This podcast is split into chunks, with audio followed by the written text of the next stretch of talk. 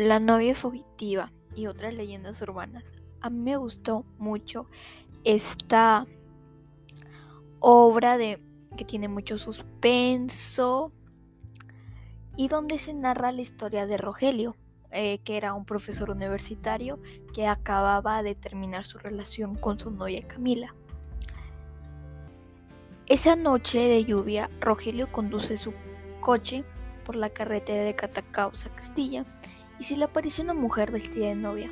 Para su sorpresa, también se llamaba Camila, como su exnovia de Rogelio, a quien la lleva hasta su casa. Al despedirse, intercambian números de teléfonos. Rogelio le da su casaca para que no se moje porque ya estaban en un día de lluvia, y queda enamorado de la mujer. Al día siguiente la llama para ver, verla a su casa, donde comprueba que sus padres le dijeron que Camila era un fantasma y que murió hace años en la carretera, y que suele aparecerse a cada hombre solitario que tiene el nombre de Rogelio.